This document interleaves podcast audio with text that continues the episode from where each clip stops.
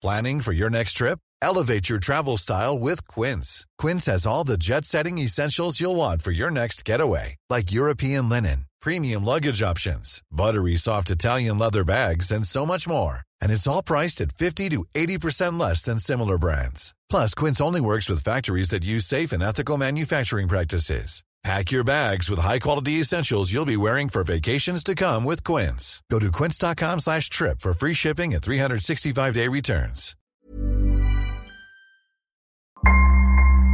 Bonjour, je suis Claudia Prolongeau et vous écoutez Crime Story, le podcast de faits divers du Parisien.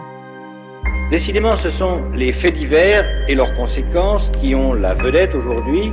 Des restes humains ont été retrouvés sur la propriété. Le préfet de la région Corse a été assassiné de plusieurs balles dans la tête ce Un soir. couple et ses quatre enfants ont donc disparu. L'enquête s'oriente aujourd'hui vers un geste criminel.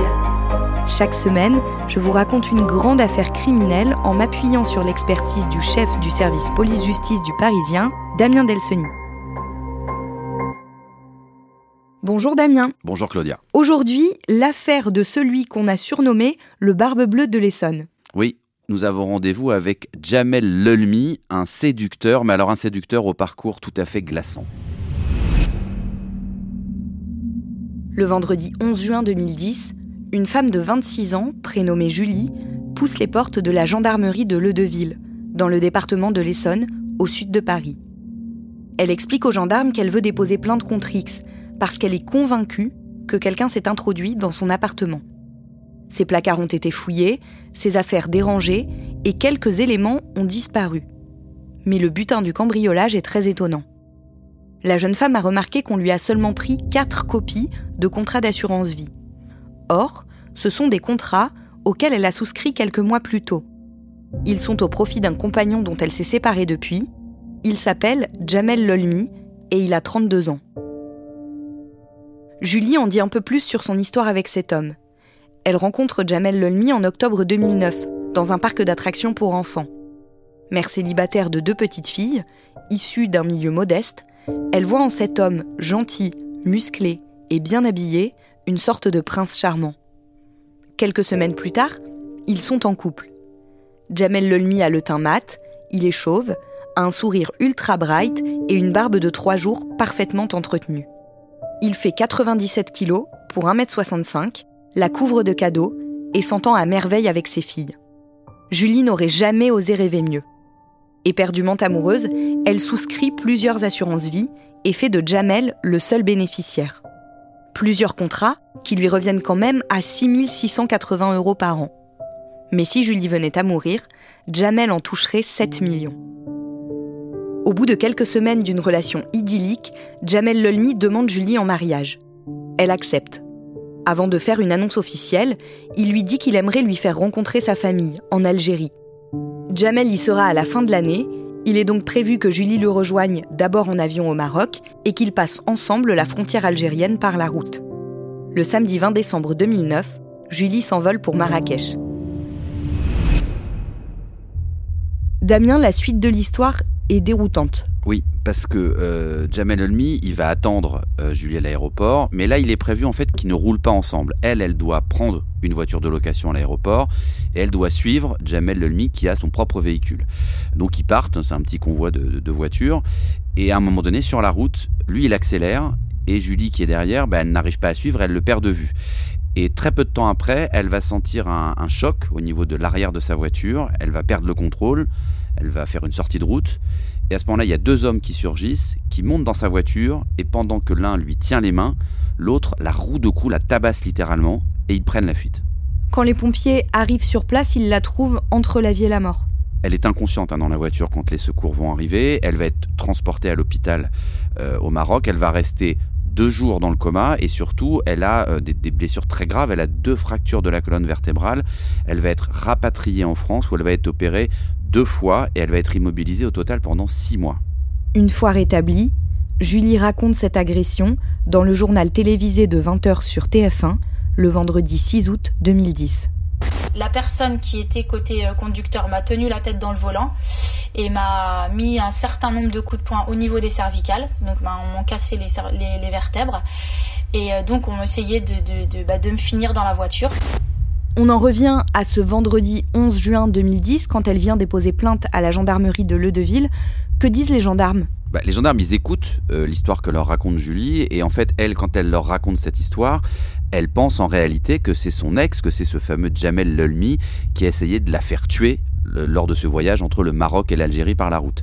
Alors les gendarmes, ils écoutent, ils trouvent qu'en effet le récit est assez cohérent et que cette histoire est quand même très louche, et ils vont chercher à en savoir un peu plus euh, sur ce Jamel Lelmi, ils vont un petit peu creuser autour de lui dans sa vie pour euh, savoir un petit peu à qui ils ont affaire.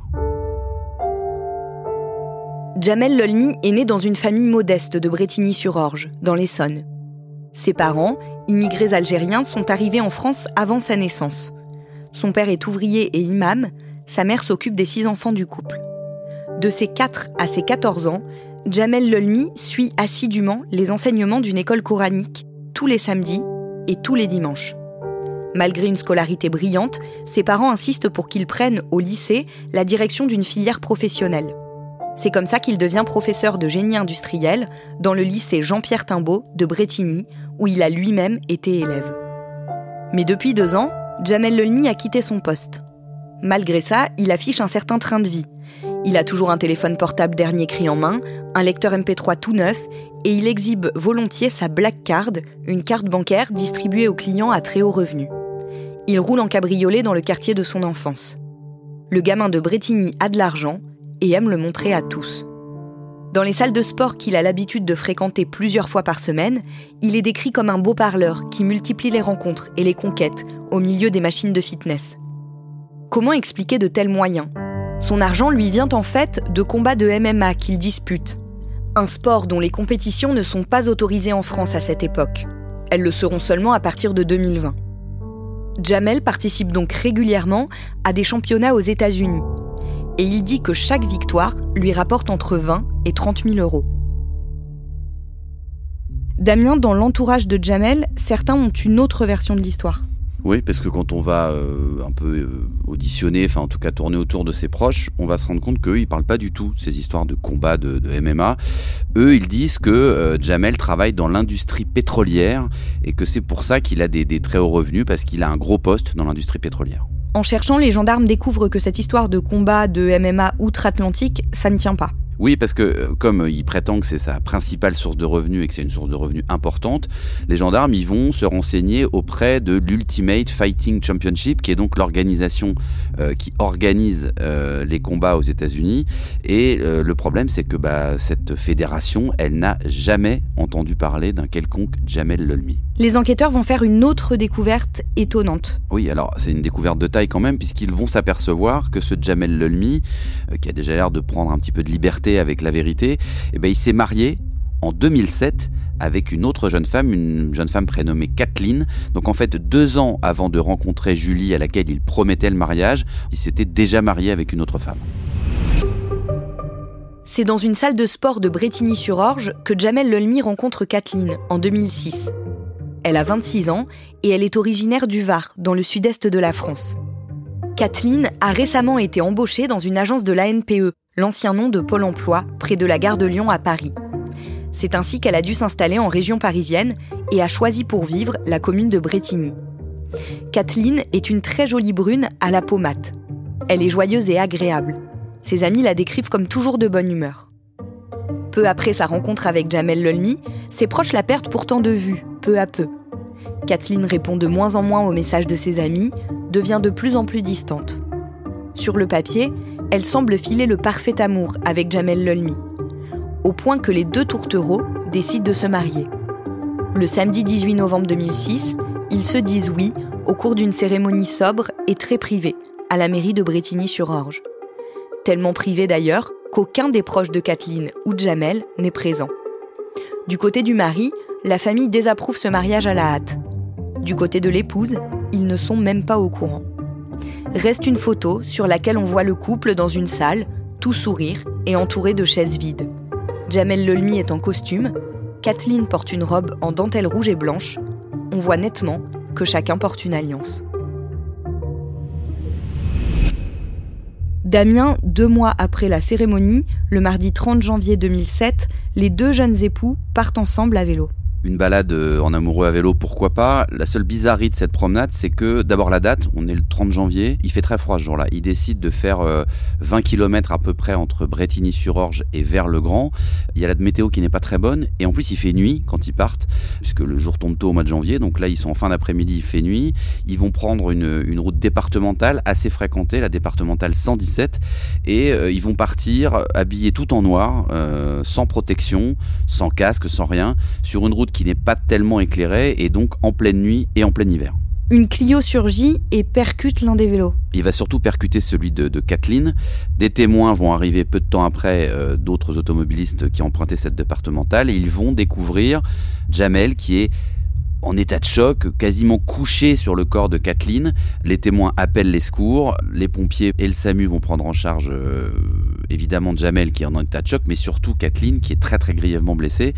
Et lorsque les secours et, la gendarmerie arrivent sur place, il n'y a plus la fameuse Clio qui les a percutés. En gros, c'est quelqu'un qui a fait un délit de fuite, c'est-à-dire qu'il a créé un accident et qu'il a pris la fuite. Et Jamel Elmi, il n'a pas d'indication à part le modèle de la voiture. Kathleen est hospitalisée au Kremlin-Bicêtre, dans le Val-de-Marne. Oui, elle va y mourir sept jours plus tard, le 6 février très exactement. Elle ne sera en fait jamais sortie du coma. Jamel est effondré, mais pas seulement, et c'est en apprenant ça que les enquêteurs vont tiquer. Oui, parce que certes, Jamel, euh, il est veuf, mais il est aussi devenu très riche, puisque Kathleen avait souscrit une assurance vie qui rapporte à Jamel Lelmi euh, la coquette somme de 1 200 000 euros. Vous venez d'écouter le premier épisode de Crime Story consacré à l'affaire du Barbe Bleue de l'Essonne. Suite et fin de ce podcast dans le deuxième épisode, déjà disponible sur leparisien.fr et sur toutes les plateformes d'écoute. Si vous aimez Crime Story, dites-le nous en nous laissant des petites étoiles et vos commentaires. Crime Story est le podcast fait divers du Parisien.